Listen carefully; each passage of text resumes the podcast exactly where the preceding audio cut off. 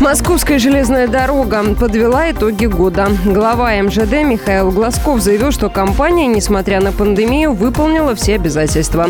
В непростых эпидемиологических условиях была организована бесперебойная перевозка социально значимых грузов, продовольствия, медикаментов и индивидуальных средств защиты. По словам Глазкова, сохранены и объемы пассажирских перевозок. Более 10 тысяч тонн медицинского груза было перевезено при первой волне пандемии. Это хороший результат результат, и не было ни одного сбоя по доставке медицинского оборудования либо медицинских товаров. В пассажирском комплексе ну, практически по всем субъектам федерации мы договорились на период пандемии не снижать объем пригородных перевозок, что позволило нам выполнить те требования Роспотребнадзора по соблюдению социальной дистанции и обеспечить э, перевозки пассажиров со всеми требованиями Роспотребнадзора.